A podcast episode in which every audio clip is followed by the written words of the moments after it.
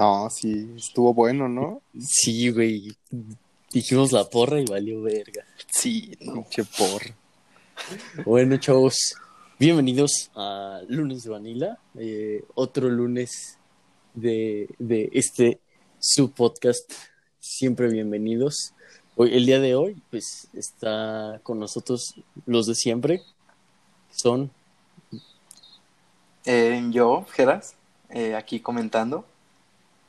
También el arroz de todos los moles, Amílcar, comentando sí, también. Y, y, y José Carlos, su servidor, para servirles. El día de hoy, pues, Jeras, Jeras tiene un, un, un tema muy interesante, ¿no? Claro, claro, como es, siempre. ¿Cómo, cómo meterse naranjas en el culo?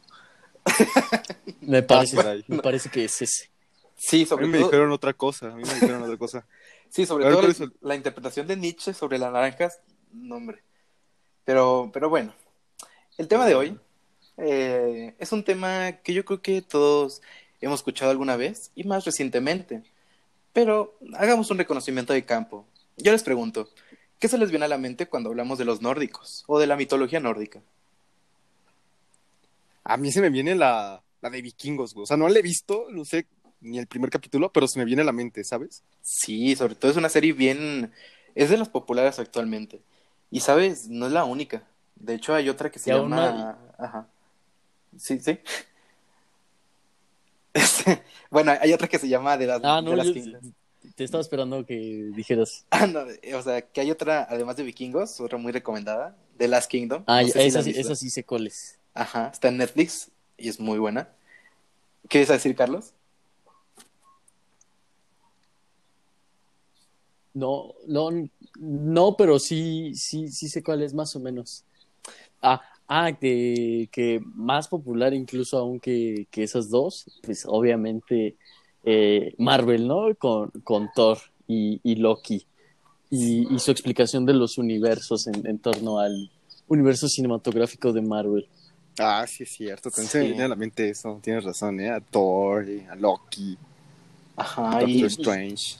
Yo creo que es por la razón más conocida, ¿no? Sí, sí. Bueno, por to- la mayoría de la sociedad. Al, men- al menos en la cultura popular. Pero... Ajá, en la cultura pop. Ajá. Pero, ¿sabes? Entre todas estas series y las películas, hay algo que me llama mucho la atención, que hay como cierta predominancia. Y es de que casi siempre se, se refiere hacia lo militar. Obviamente, si nosotros nos, nos, eh, nos atribuimos hacia los nórdicos, podemos observar de que, pues, ¿qué los distingue? Por ejemplo, los cascos con cuernos, o por ejemplo, las hachas, o por ejemplo, que eran personas demasiado fuertes, ¿no? Y, ¿saben? Este, estos temas han inundado las temáticas de diversos medios de la cultura popular, como ahorita estamos comentando. Eh, tanto como Thor, con Vikingos, o de las Kingdom. Eh, no solo también en series, sino también en videojuegos, como actualmente, bueno, hace un, unos tiempos fue en God of War cuatro, o en el próximo Assassin's Creed. Sí, sí, sí, sí.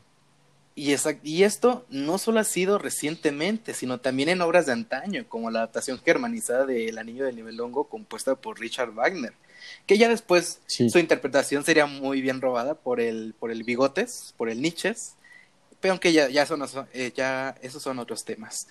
Pero bueno, con esto al menos podemos ir concluyendo o ir, al menos ir eh, dilucidando de que al igual que si este tema fuera sobre los espartanos, lo que más se reconoce es la doctrina nórdica impresa en aquellos ejércitos que desde el siglo cinco, eh, cinco después de Cristo estuvieron poniendo en jaque a, las mayores, a los mayores imperios de la Europa occidental. Pero, ¿qué aspectos en general?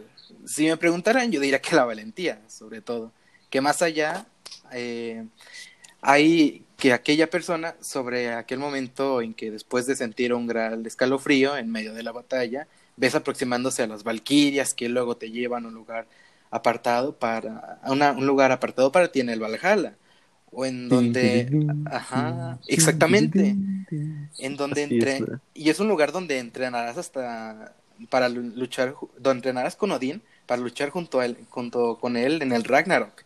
Pero viéndoles de una manera realista, no es que las guerras fueran el, el mejor momento para observar las bondades de las relaciones humanas. Pues a ver, yo les pregunto, ¿Qué sentirían si se enteraran, si se enteraran que mañana eh, México entró en guerra con un país y que ustedes van a ser voluntariamente a fuerzas eh, soldados de la Sedena? ¿Qué sentirían? Pues que moriría de una sobredosis de plomo. Eh, más que nada. Sí, tú, Amílcar, ¿qué sentirías? No, Por pues ejemplo, con si... eso de que... ¿Eh? No, de que si ya estuvieras en, en una batalla, en, una, en un enfrentamiento con soldados de un ejército enemigo, ¿qué sentirías? A ver...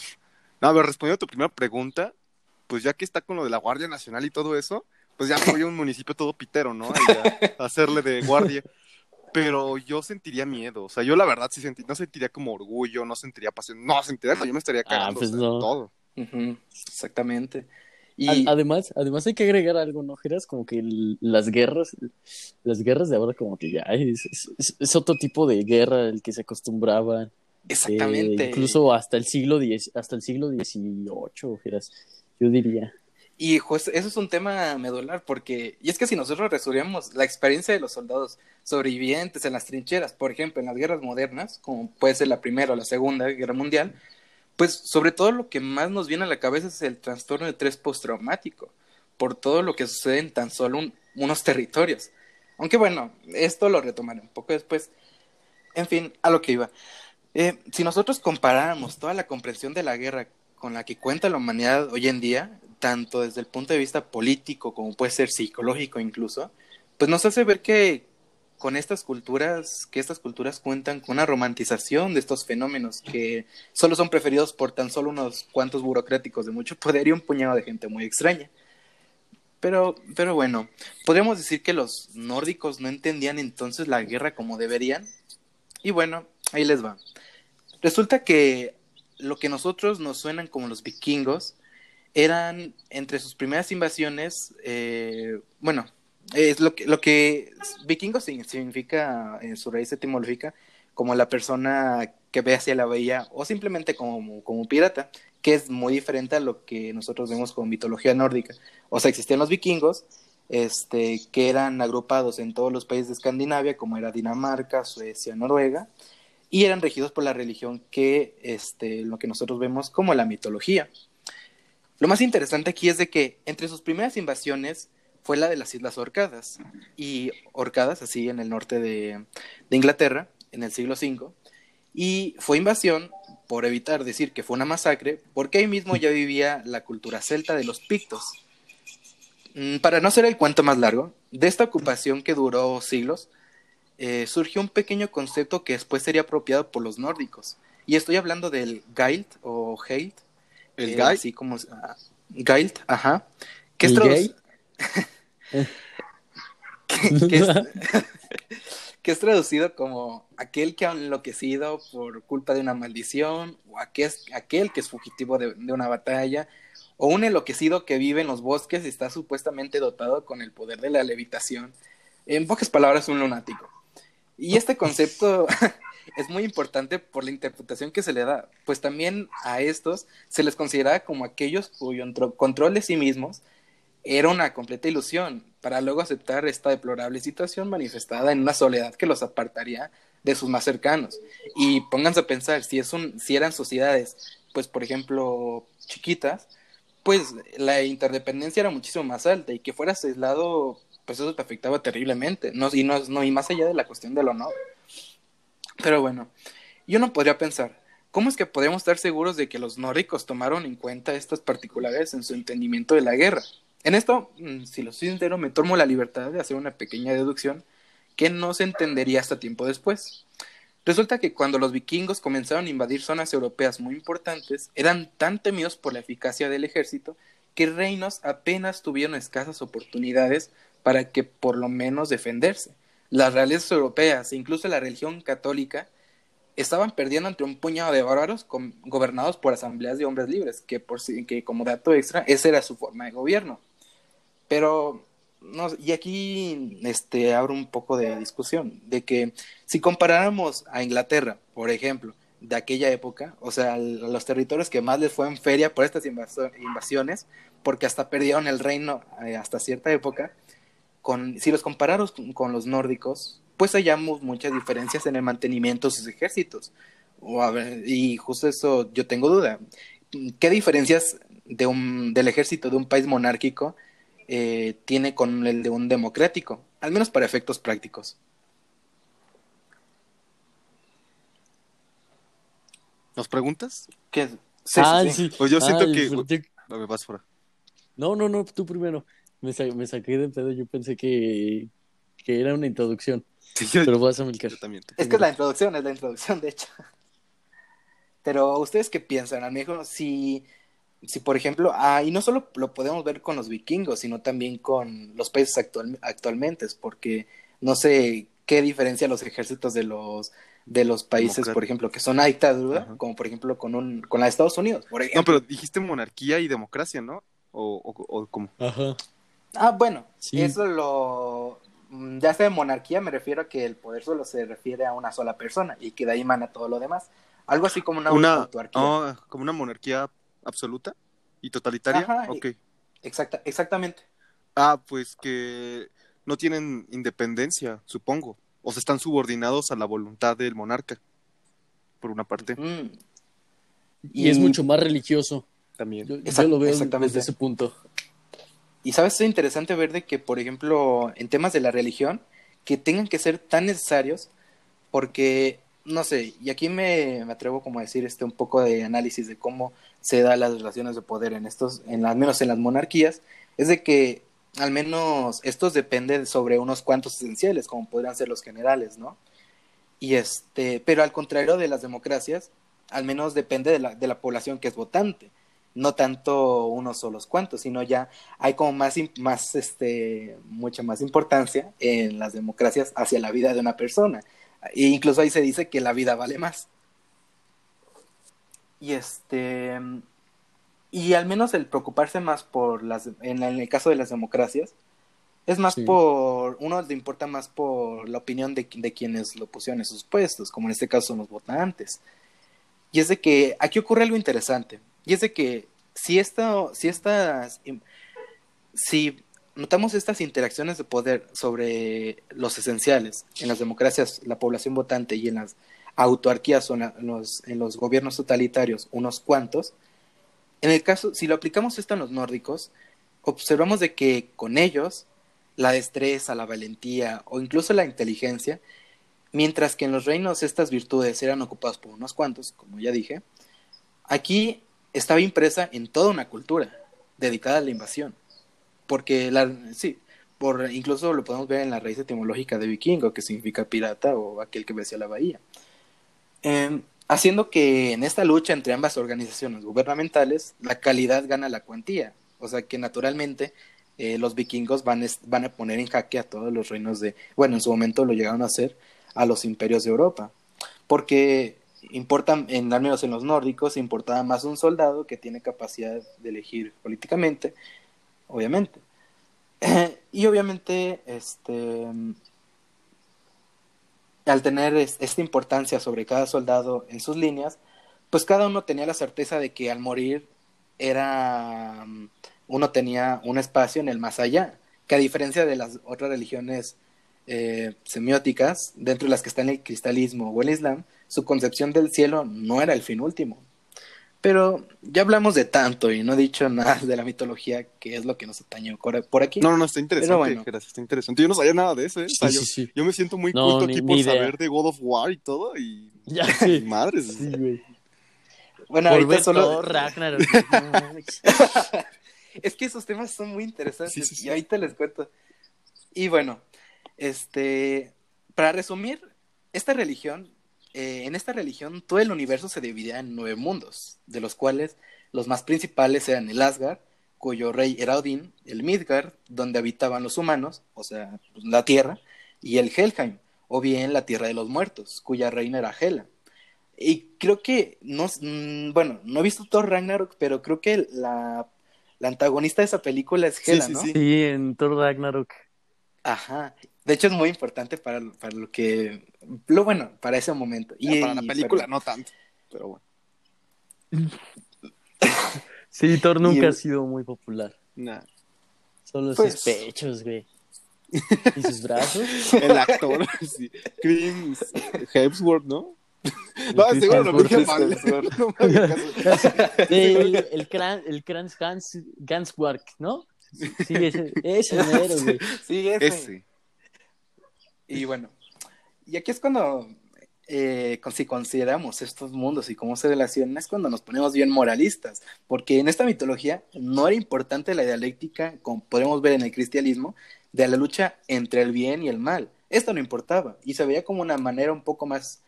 En cambio, esta, esta, esta se llevaba a cabo otra dialéctica, y esta se veía de, un, de una manera un poco más tangible. Eh, y al, al grado de que estos mundos se regían por las fuerzas del orden y del caos, y se relacionaban muy tan recíprocamente que los dioses, hasta incluso algunos mortales, podían ir de un lado a otro, o sea, sin problema. Sin embargo, el Helheim era el mundo al que todos podían acceder, porque obviamente... Unos, este, por ejemplo, al Asgard solo podían acceder mediante la muerte. Y eso sí moriste de una manera heroica. Uh-huh. Pero bueno, este mundo eh, rompe con la, descrip- con la descripción dantesca sobre un infierno, un infierno lúgubre, este, no sé cuántos círculos tiene, creo que son trece o algo así. No, no, ahorita no lo recuerdo. Eh, un, y lo rompe demasiado porque... En vez de ser un lugar lleno de, de lava, este, todo oscuro, este mundo, el Helheim, era un lugar helado, desolado y hasta minimalista.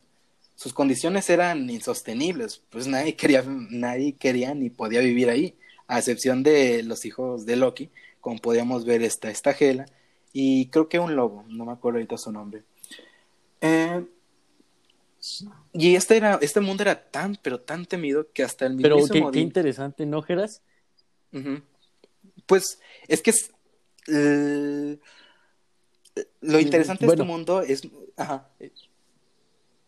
Yo lo quiero dices? relacionar.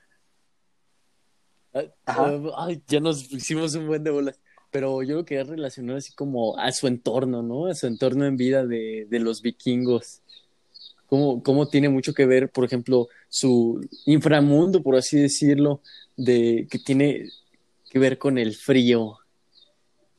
Sí, eh, pues por, eran escandinavos. Ajá, y es, no sé, tiene, es como una construcción muy, eh, no sé, muy apegada, muy, muy apegada a la, a la tierra. Yo, yo siempre lo, lo veo así. Todo, todos los muy de, inframundos. Muy de ellos. Sí, pues. Por ejemplo, al menos, si consider- la verdad, yo tengo, este, yo, yo sí me preguntaría de, o sea, ¿quién fue la primera persona que realmente se llegó a, a concebir el infierno eh, de, de la manera cristiana como un lugar este, lleno de fuego, lleno de lava, como podemos ver en la Divina Comedia? Así es. La verdad, sí, ahí, sí. ahí sí, la verdad, ahí sí. ¿De dónde lo sacó? O sea, a mí me gustaría saber. Sí, sí, sí. Y, y, y hasta de rituales paganos, ¿no? Lo que dices de los círculos... que ahí eran trece, pero pues, o sea, Dante yo creo que no, no se lo sacó de, de sus huevos. Yo pienso que también agarró ciertas, ciertas culturas paganas, ajá, sí, sí, claro, sí. Como la Navidad también. O sea, hay una historia muy rica detrás y pues te dejo continuar, Jeras, porque pues... No, no, no, continúa, continúa. Muy, muy buen no, de, tema, de hecho, muy buen tema. De, de hecho, hay un pequeño dato extra y es de que ustedes saben que la tradición que tenemos... en Navidad de poner un árbol viene de la, de la cultura nórdica. Ah, caray. Ah, no. Porque es que estos nuevos, estos nueve mundos ah, el vivían en el Yggdrasil. Uh, y era, y era un arbolote. Sí, o sea, sí, era sí. un. El árbol que conectaba un, los nueve sea, reinos, ¿no?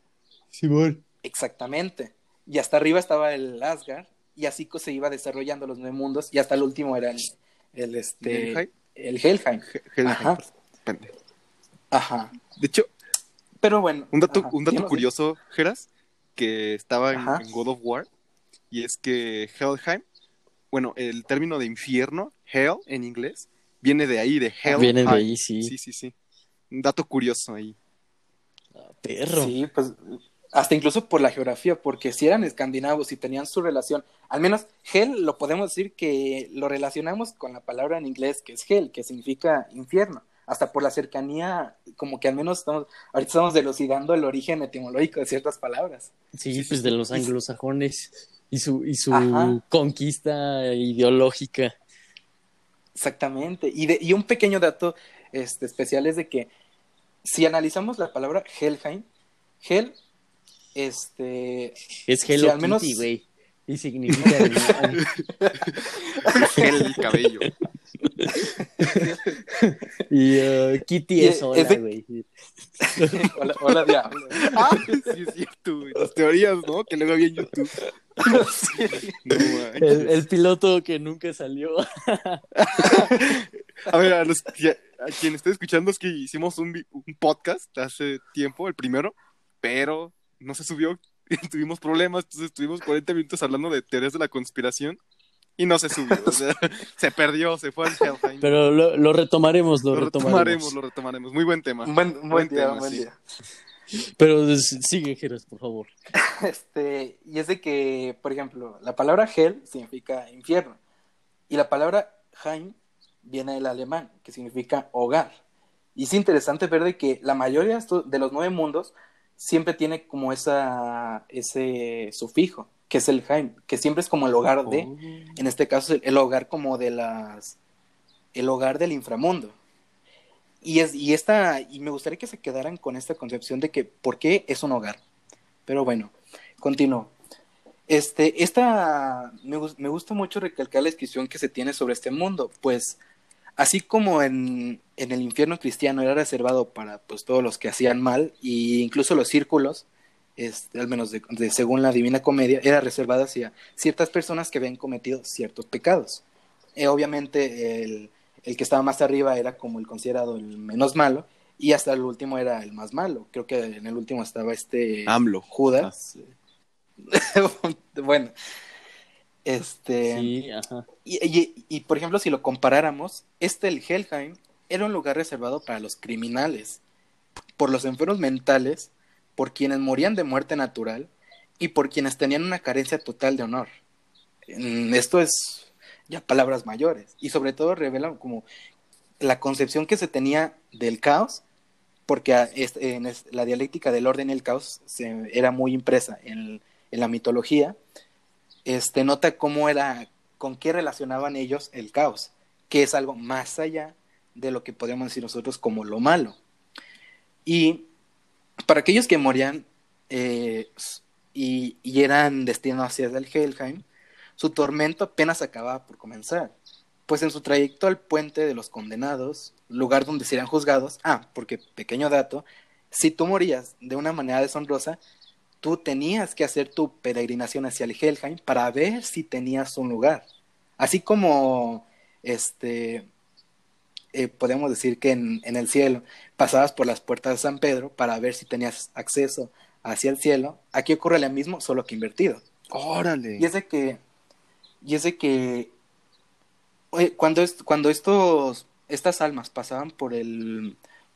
por el puente de los condenados para ser juzgados y determin- determinar si sus almas eran dignas de entrar al corazón del lugar, porque de lo contrario estarían condenados a caminar por una nada absoluta, experimentaban una transformación de sí mismos, al grado de sacar lo peor de ellos. Eran acosados por visiones de su oscuro pasado, haciendo indefenso hasta la mente más dura.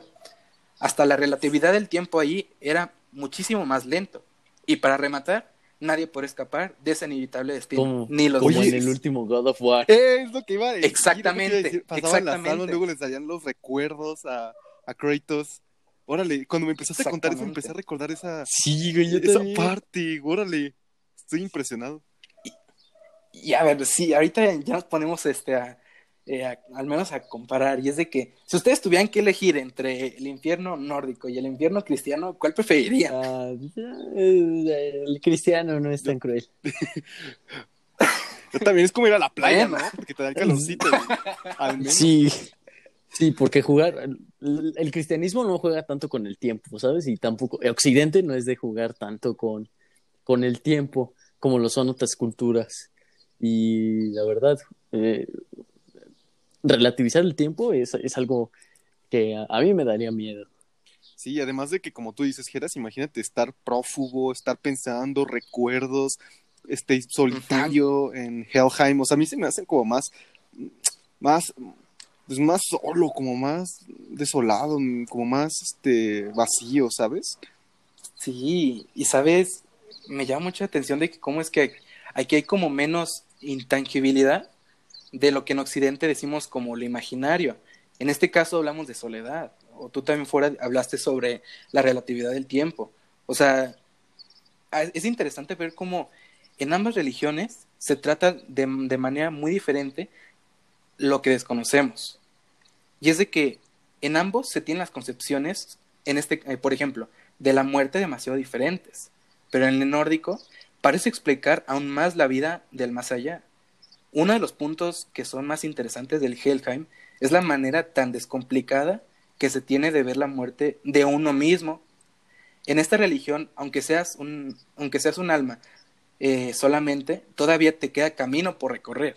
Pero no es, pero no todo es lo que después de, es lo todo como sería en el existencialismo, eh, como tema de actualidad. Eh, porque si bien la muerte no concluía con la vida eterna, existía un fenómeno que era el verdadero miedo de los dioses, el Ragnarok. O sea, los dioses podían, no sé, podían hasta algunos darse la vuelta por el, este, por el Helheim, pero así pasaban. Pero los dioses, obviamente, siempre tuvieron esa visión de, el, del, del fin de todos los tiempos.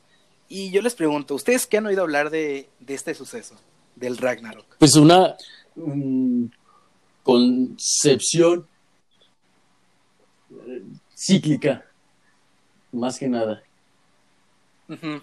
Sí, sí, sí. Es, que es el fin, ¿no? El fin del, del mundo, bueno, el fin de, de todos los tiempos, donde todos los dioses se van a preparar, donde incluso está, como dice Fora, eso de cíclico es como predestinado, ¿no? O sea, pase lo que pase, intente lo que se intente hacer para evitarlo, va, va a suceder, ¿no? Y también... Y de hecho, en, en God of War lo maneja mucho, ¿no? A modo de profecía, ¿no? Sí, sí, sí. Bueno, no recuerdo muy bien en qué parte, pero sí recuerdo que hablaban mucho del Ragnarok y yo, oh, por Dios, estaría bien padre que en la tercera entrega, para que quede trilogía, ¿no? Bien bonito, sea Ragnarok, God of War, Ragnarok. Estaría de dioses. Sí, no. Es, de literalmente, dioses, exacto, o sea, estaría, estaría de dioses. dioses. Pero bueno, para no alargarlo mucho, este, es la, básicamente el Ragnarok es la profecía de la batalla más épica de todos los tiempos, en donde las fuerzas del caos vencerían inevitablemente a las del orden. Pero lo interesante del Ragnarok es cómo empieza y cómo termina. Lo que refiere a lo primero es de que el casus belli de esta gran guerra sería la muerte del hijo de Odín, Baldur, ah, con... dios de la belleza. No me digas, Jeras, Baldur le daban... Loki, ¿no? ¿Se lo mataba Loki o no? Exactamente, aunque eso sí, ya, ya este, me la me la ah, mataste, pero... pero sí es... No, no te preocupes. Pero sí es este... De hecho, es muy importante esta parte. Pero esta historia tiene un poquito más de contexto. Resulta que cuando Odín, al sacrificar su ojo por la visión de la sabiduría eterna, eh, entiende que al final se, será realidad si es que... O sea, que el final... O sea, el, el, el destino fatal, porque la raíz etimológica de Ragnarok es, de, eh, es esa, eh, el destino que no se puede evitar, será realidad si es que muere alguno de los Aesir. O sea, eh, los dioses del Asgard, o sea, los chidos, pues. Y por lo que con el motivo de retrasar este, el fatídico día, decide mandar a, a su esposa Frigg a convertir en inmortal a su hijo, a este Baldur, pero a un gran costo, porque hace jurar a todos los seres, porque las, esta Frigg hace jurar a todos los seres del mundo que, no, que nunca lastimarían a Baldur, con excepción del muérdago.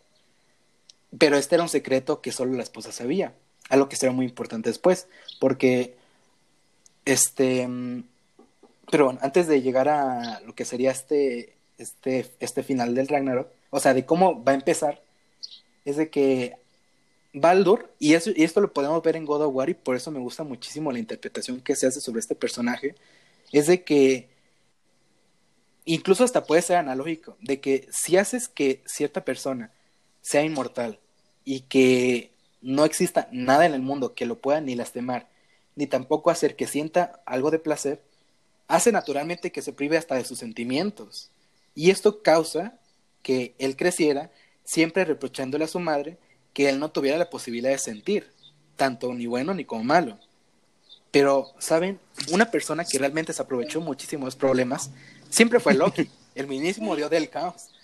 Y incluso este personaje es demasiado controvertido, porque, por ejemplo, en Thor, es falso que es, es este hermano... de Thor y hijo de Odín, de ¿verdad? Thor. Eso sí es falso. Exactamente, sí, eso es falsísimo. Y este...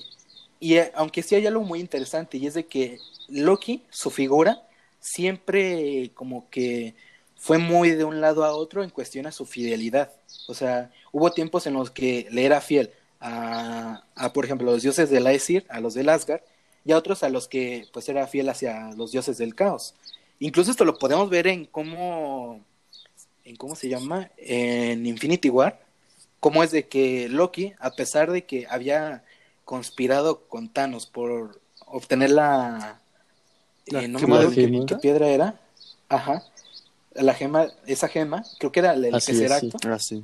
y, y cómo es que se acaba sacrificando, o como que se retractó y dijo, no, ¿saben qué? Yo prefiero serle leal a mi hermano. Que es falso, pero se nota mucho la, la disyuntiva de la lealtad que se tenía de Loki. Pero bueno, Loki se llega a enterar de estos conflictos familiares y pues sale a investigar, ¿no? Como, pues, como buen guanajuatense, ¿no? Buen metiche. Y llega...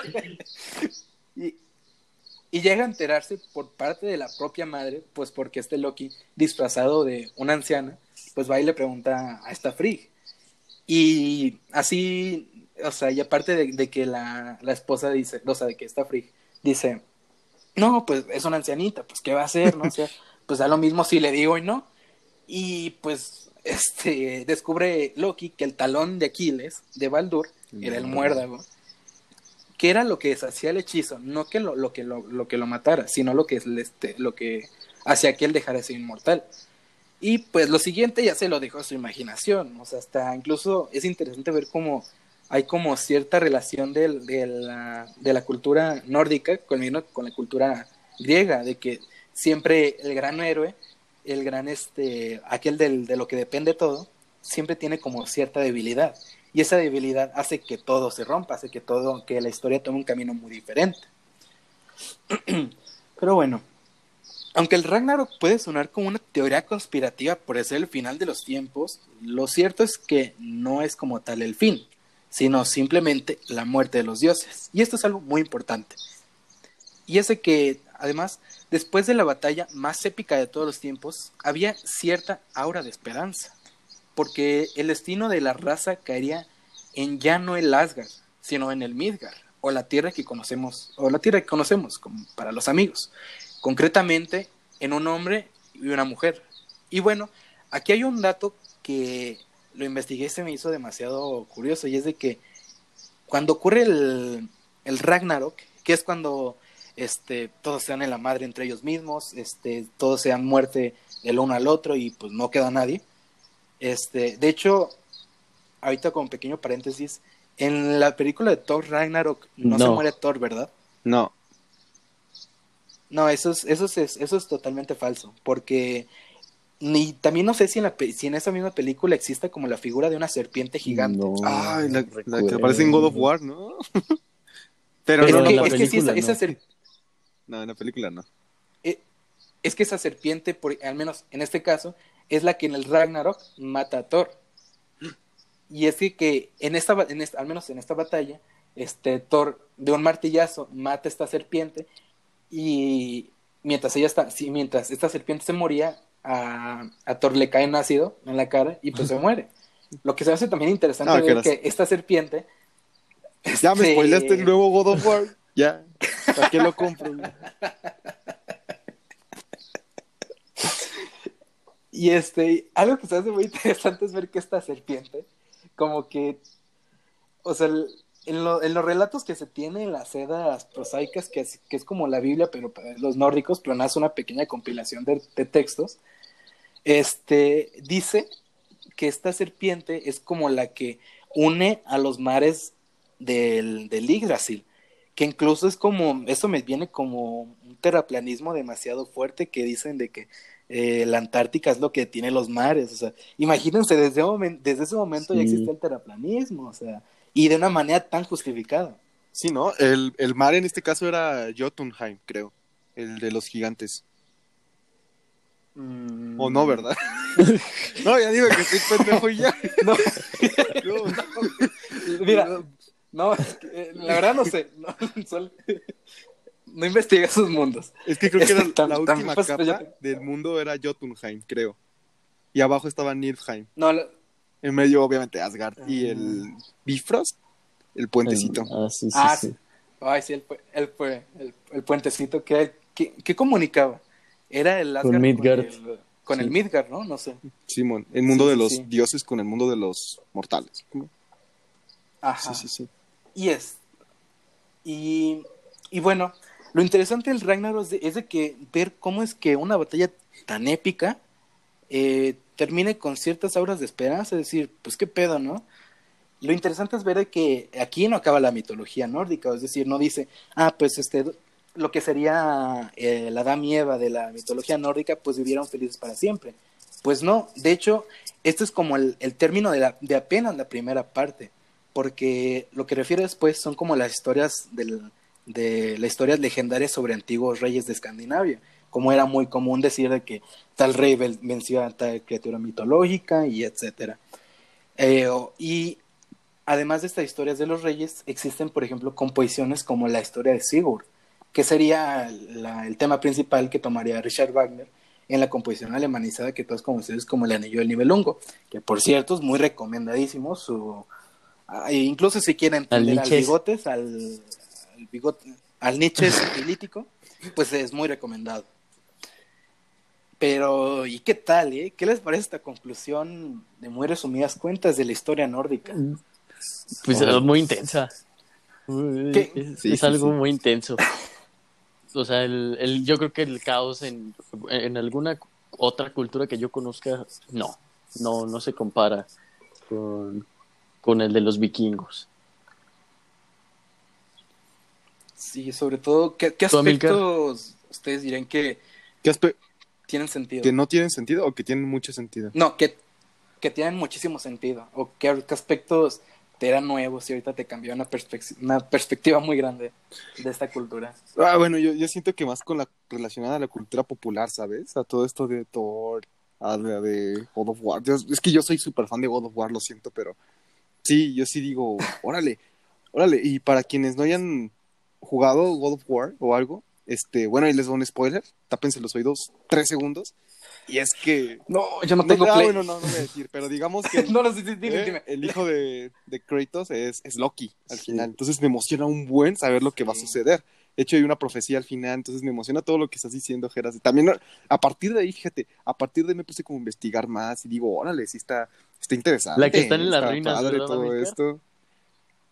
Sí, sí, sí, que están en las ruinas y vemos al hijo de, de Kratos de, que, va, que va a matar, va a terminar matando a... a, a a Kratos, y es lo que estamos diciendo, ¿no? Que es algo como cíclico, y eso está bien padre, o sea, no importa tanto si ahorita ya me spoileaste, Jeras, muchas gracias, sino que aún así va a pasar, ¿saben? O sea, hagamos lo que hagamos, va a pasar, ya, ya está escrito, ya, no sé, es como el, el, el destino, ¿no? A, a mí algo, algo que, que me da mucho sentido es que las culturas guerreras tienden a tener eh, una percepción cíclica del tiempo, ¿no?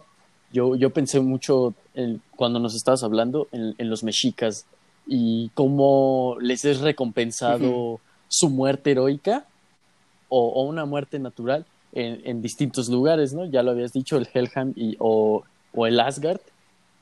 Y, y pienso que tiene mucho Ajá. que ver, por ejemplo, los, los guerreros que, que morían en batalla, en grandes batallas, por ejemplo...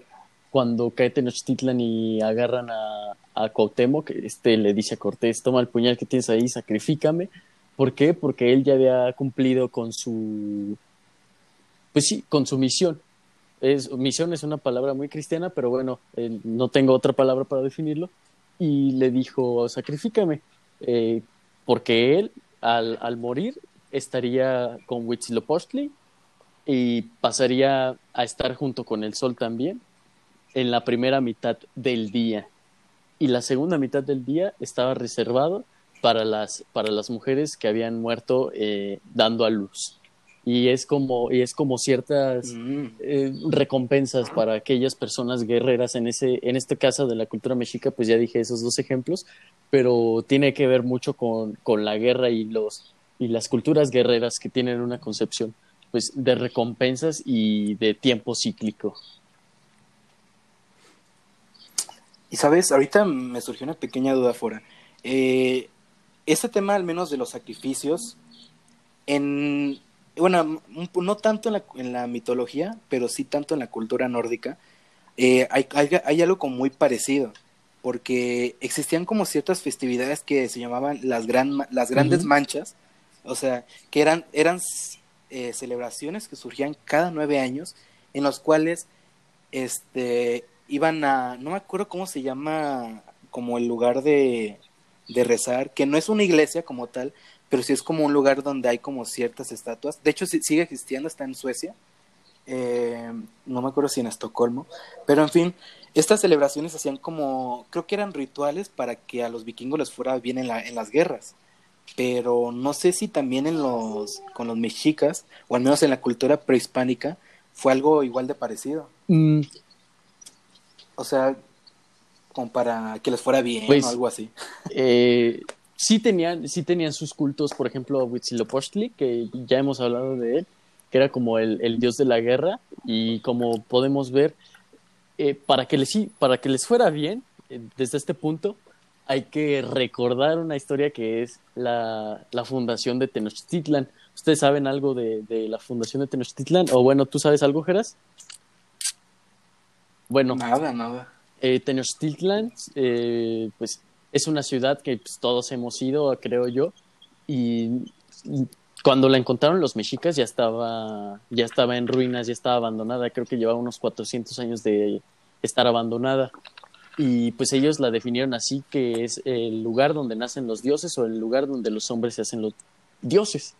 Eh, para este punto existe la leyenda del sol y de la luna, que no es acertada porque el sol y la luna es una interpretación que le dan los los mexicas a, a, las, a las pirámides, que en realidad son, creo que una es de Tlaloc, si no me equivoco, pero esto ¿por qué? Porque había, había varios dioses, eh, y para esto entra la piedra del sol.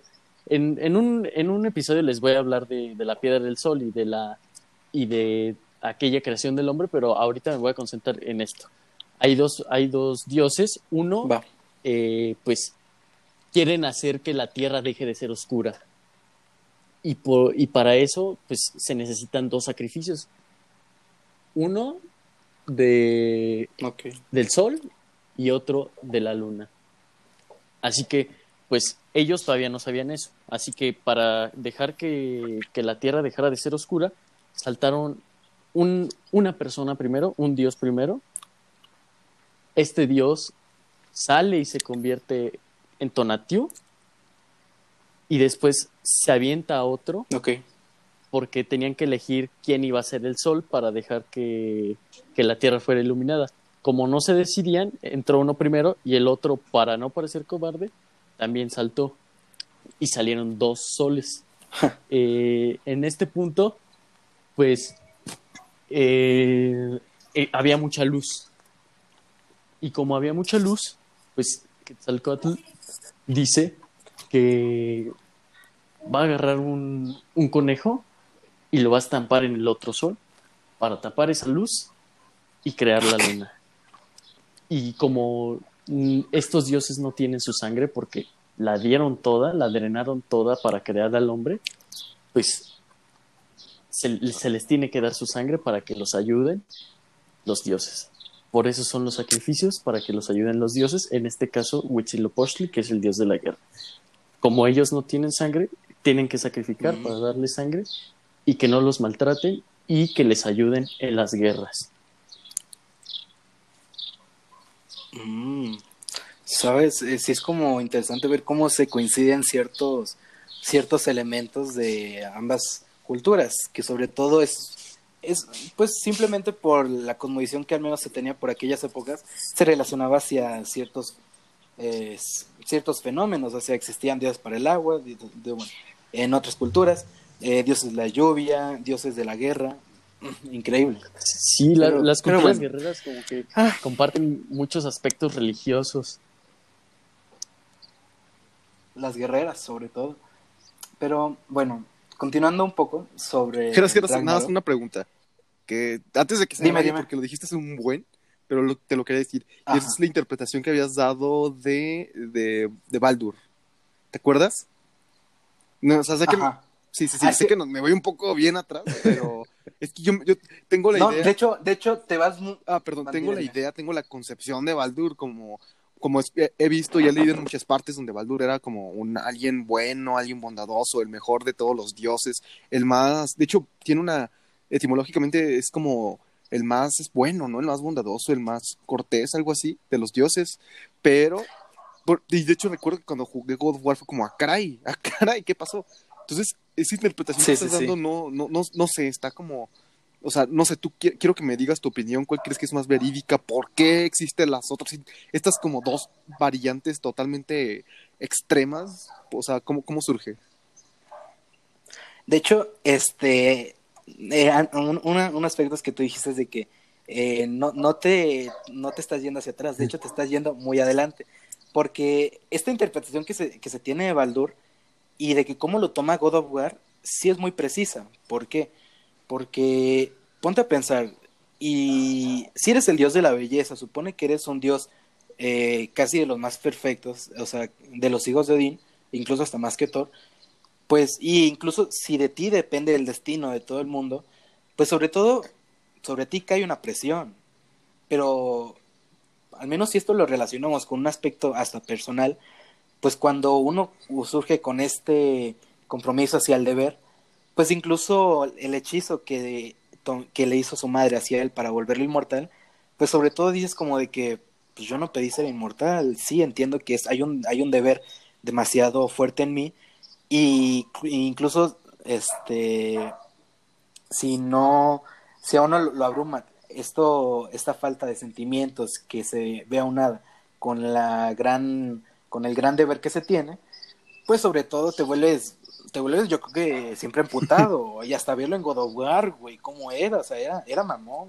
Y aparte, cómo él hasta, creo que siempre se mantuvo en, en constante lucha con este Kratos, pues porque era el de la profecía, porque, bueno, en, en God of War, no es que un griego fuera la mitología nórdica y se, y se fuera a matar. Y llega Tlaloc, ¿no? A los sí, otros, no, no puede ser. Sí. O sea, obviamente, pues, hasta se emputaba. Es como de que, pues, nadie me va a quitar el deber que solo tengo. El, que es lo que me hace sufrir, pero es mi deber, ¿sabes? No sé si con eso responde sí, un sí, poco. Sí, totalmente, pregunta. totalmente. Siento que, eh, siento que Por... sí, sí, es mucho una representación mucho más fiel a la de God of War que la de la que se tiene una mitificación totalmente, no sé, ideal. Pues sí, de, de exaltar, de exaltar ah, a los dioses antiguos, ¿no? Sí, sí, sí. Pero bueno, continuando un poco sobre la interpretación de, este, que la que más me, más me interesa y por, por, bueno, tanto por interés propio como su importancia en la mitología, es ¿por qué el Ragnarok? Es decir, ¿por qué una batalla tan violenta? ¿Por qué en la Tierra se manifiesta con la lucha constante entre los propios humanos? Ah, porque, dato, dato extra, el Ragnarok se iniciaba, prime, o sea, después de la muerte de Baldur, que ya después no sé cómo es que revive y forma parte de, de, del, del volumen dos de la mitología nórdica, este, primero se manifiesta con un invierno que dura tres años, y en ese invierno este, se supone que ocurren muchísimas luchas entre los humanos por sí mismos, es decir, este, todos se traicionan, los hermanos no son, este, se matan entre ellos, este, los padres este, traicionan a sus hijos, o sea, es algo demasiadamente este, terrible. Y es interesante ver cómo lo maneja o ¿cuál es el objetivo de esta, de, de esta mitología? Porque obviamente esto era la religión, era lo que se constaba. Y bueno, aquí me tomo un poco de interpretación propia, que ya es como un poco de manera de conclusión. Y es de que, si tomamos el tema de las batallas y los comparamos con la barbarie canónicamente, y repito, canónicamente, que se desarrolla por la guerra en la antigüedad, eh, que dijeran, por ejemplo, que tus ciudades eh, se le habían acabado las defensas, era la peor noticia que podías recibir. porque era como si las trompetas del inframundo estuvieran vaticinando que solo tenías dos opciones, o rendirte y esperar que el enemigo te concediera un poco de misericordia, siendo hombre, porque siendo mujer ni se dijera, o, o todos los habitantes estaban condenados. Y, es, y esto lo aplicamos como el por qué tiene que ser tan violento, pues también distingue a la antigüedad, porque... Y no, bueno, también no solo la antigüedad, porque como dije, canónicamente se dice, pero ah, incluso lo podemos ver hasta tiempos de la Segunda Guerra Mundial, porque genocidios, eh, guerras, maniobras políticas de poca ética, conflictos entre personas, ideas metafísicas que justifican la violencia, se vuelven aún más horribles al pensar de que todas aquellas son hechas por seres humanos, sí. O sea, nuestra misma especie. Como humanos tenemos que reconocer nuestro potencial para el mal, y esa aceptación se vuelve más dolorosa cuando se es consciente de las acciones propias que nos guían, tanto las personales como las históricas, que han molda- moldeado a la humanidad y la han hecho hacer lo que era necesario para por lo menos sobrevivir. Qué horrible, al menos en mi opinión, qué horrible pararnos en nuestros tiempos pensando que somos tan complejos y terminar repitiendo ciclos de naturaleza social. Y aunque una naturaleza que en la mitología podríamos decir que son los dioses, nos haga concebir un Ragnarok en la que milenios de paz serán destruidos por la lucha más violenta de todas, es paradójicamente el primer y el último paso. Algo que me parece interesante es que esta transformación, al parecer universal, pero más característico de la posmodernidad, posmodernidad pues ya sabemos que los temas sobre qué quiero hacer de mi vida este, son muy típicas de nuestros tiempos, no solo se vive trascendentalmente, sino personalmente. Me refiero que al aceptar nuestras condiciones por las cuales vivimos nuestra cotidianidad, o sea, así como estamos ahorita, eh, por ejemplo, sobre todo lo que nos causa miedo y que se experimenta más cuando somos jóvenes y sufrimos la ansiedad sobre saber a dónde quiero ir o qué quiero hacer de mi vida, sabiendo que solamente tengo una. Eh, filósofos como Kierkegaard decía que uno solo puede decidir entre la desesperación que causa saber que nos estamos inclinando por lo que la sociedad nos dijo que era bueno, o sea, los antiguos dioses, y la ansiedad que causa saber que podemos arrepentirnos si seguimos nuestras propias aspiraciones. Aquí solo el filósofo eh, danés, casualmente, eh, solo nos recomienda que es balancear lo mundano y lo infinito, pero esto va un poquito más allá. Estos procesos sociales y personales ya sabemos que pasan por sus momentos en los que solo actuamos, y otros en los que pasamos factura cuando somos conscientes y caemos en cierta oscuridad, consecuentemente, donde un largo camino nos aguarda, en donde recordamos nuestro pasado, lo sufrimos y lo enloquecemos. Nos adentramos en la vertiginosa sensación de experimentar la nada para que los demás tengan la indecencia de llamarnos lunáticos, es decir, nuestra llegada al Helheim. Por esto, a los celtas les hizo sentido que entre las historias de sus invasores describieran este inframundo, y a los vikingos que los pictos tuvieran un particular concepto tangible para descubrir el sufrimiento que alguien pasa mientras se vuelve inmerso en la cotidianidad, en su cotidianidad, en este caso la que estaba envuelta en la guerra, porque para eso eh, esto era lo que distinguía a los vikingos. Es como si los nórdicos supieran que la experiencia de la guerra, muchi- supieran de ella muchísimo más, eh, estuvieran muchísimo más adelantados que los demás en Occidente, y que se buscaba compensar ese miedo de enloquecer siendo valientes. En fin, solo estaban aceptando sus dioses. El Ragnarok era necesario porque en un momento debían morir estos dioses. Y algo con lo que me gustaría este, terminar un poco mi, este, el tema así como, este, como estaba planeado, es de que realmente el miedo pues siempre fue aquella oscuridad que en todas las religiones se buscó suplantar con algo que no fuera vacío.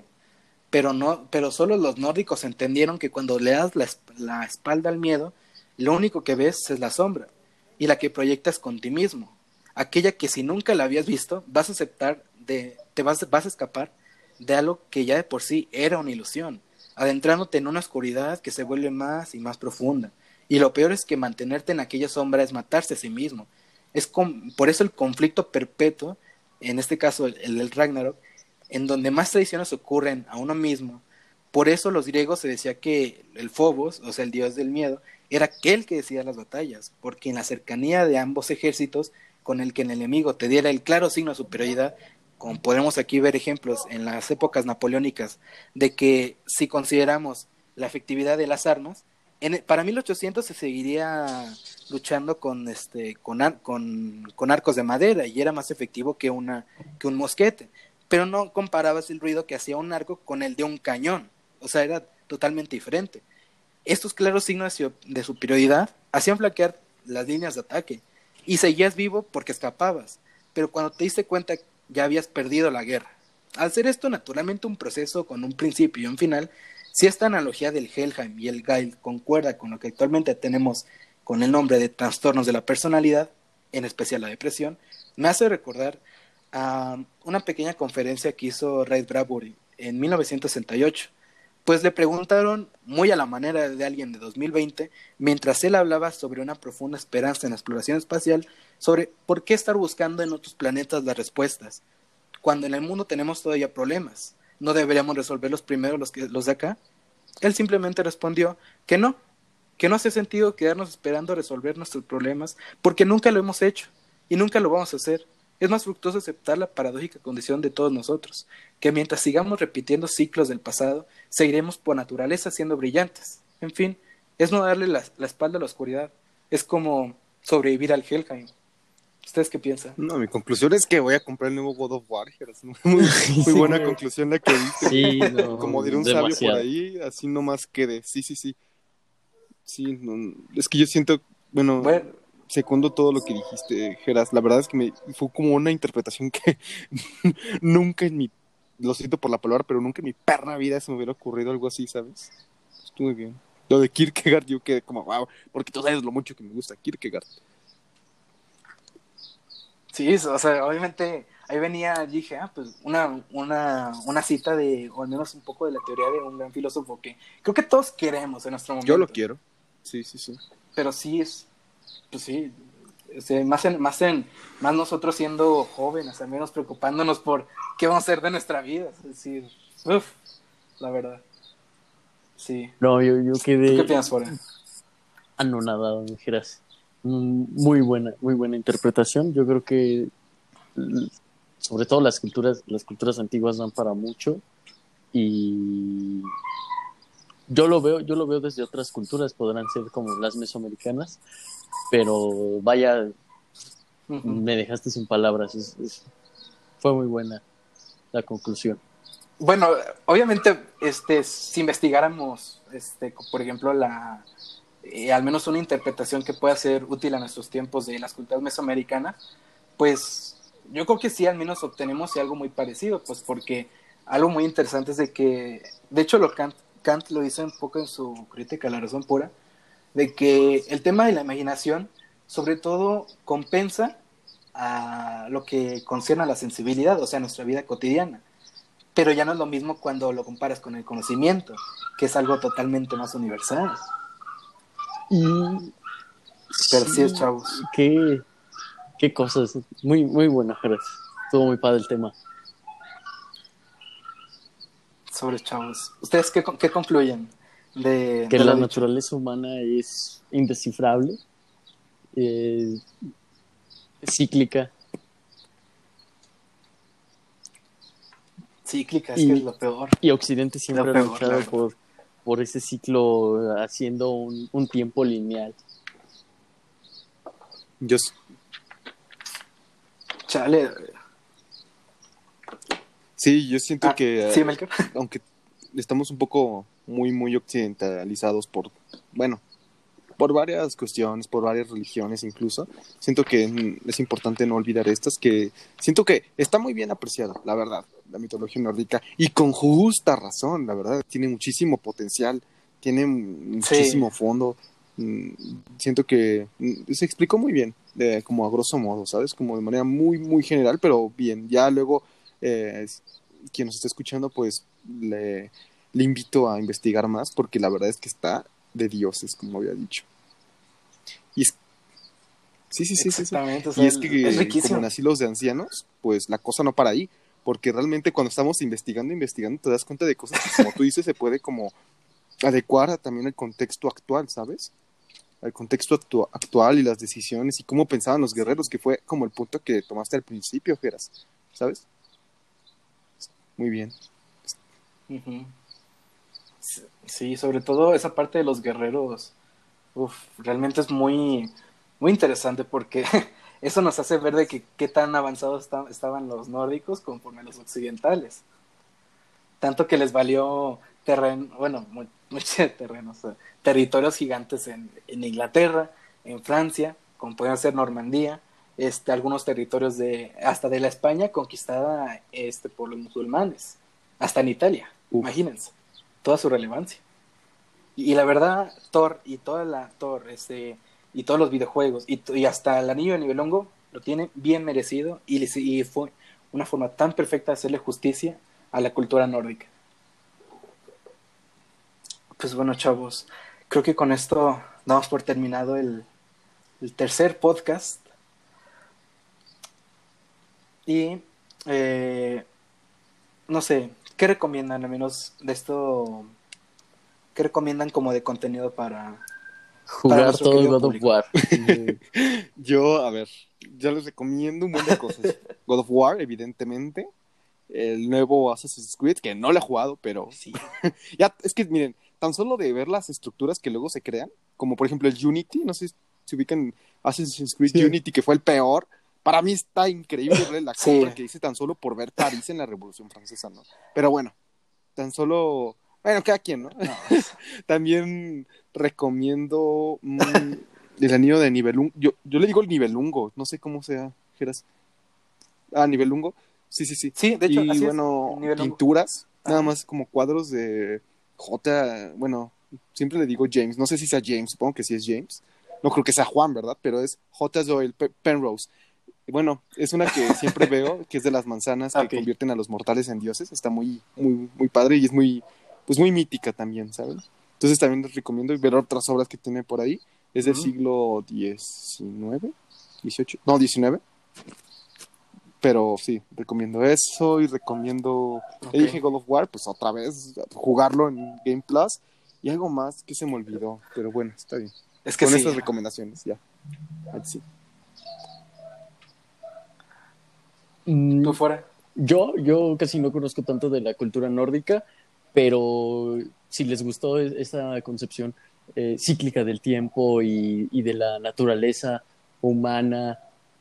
Les recomiendo dos obras. Una es, eh, obviamente, Pedro Páramo, que yo creo que el próximo episodio va, va a dar lugar a que, a que hablemos un poco de ella. Y la otra es una obra de Fray Bernardino de Sahagún. De, me acuerdo el nombre. Mm, Historia General de las Cosas de la Nueva España, porque ahí viene también explicado un poco... acerca de, del Mictlán y el, y el camino al Mictlán, y tiene mucho que ver con, con lo que vimos hoy, y más porque son culturas guerreras que comparten ciertos aspectos. Sobre esto. Eh, lo, eso, eso sí, yo creo que me voy, me voy a interesar más por la por nuestra cultura, ¿no? Estaría bien chido, yo siempre he pensado un God of War en la cultura prehispánica, los dioses, la mitología, vea que sí, estaría bien, pero bien piola. Exactamente. Sí, no manches. Imagínate una sí, ah, estaría, estaría padre. O un, jue- un juego de la conquista. Sí, estaría muy oh, chido. Órale, órale, estaría bien chido. O sea, no. Y bueno, finalmente yo recomiendo. Bueno, no recomiendo hoy un libro, sino un videojuego, que fue, yo diría que la principal motivación de este tema, que se llama Hellblade: Senua's Sacrifice. Lo pueden encontrar en Steam. Eh, bueno, en Xbox, en PlayStation, es de dos mil siete y muy, ah, caray, muy ¿cómo recomendado. ¿Cómo es sobre cultura nórdica, principalmente? Se llama Órale, Hellblade. ¿De qué trata? O, como, o más bien como de qué, qué jugabilidad tiene o qué es. Ah, pues es de de la cel, de una celta que una celta con muchísimo con trastornos psicóticos graves que se adentra como a una superación personal. Y con mucho, muchísimos este, eh, elementos de la cultura nórdica. Es, es, es la piola ese juego. Y bueno, va. No, me lo voy a echar, gracias. Me convenciste. Va, va. Sí, de hecho, de hecho creo que está en, en descuento en muchas partes. Mm, perfecto. Uy, sí, la verdad. Perfecto, perfecto. Pues muchas gracias a todos nuestros, nuestros asistentes aquí, nuestros escuchas en el podcast. Este, ¿Algo que quieran decir, chicos, para despedirse? Nada, nos vemos en Manila. Nos vemos en Manila, chavos, el próximo Nada. lunes. Disfruten. Nos vemos en Manila. Y bueno, a darle en la cuarentena, ni modo. A joderse. Bye. Bye. A darle. Bye. Bye.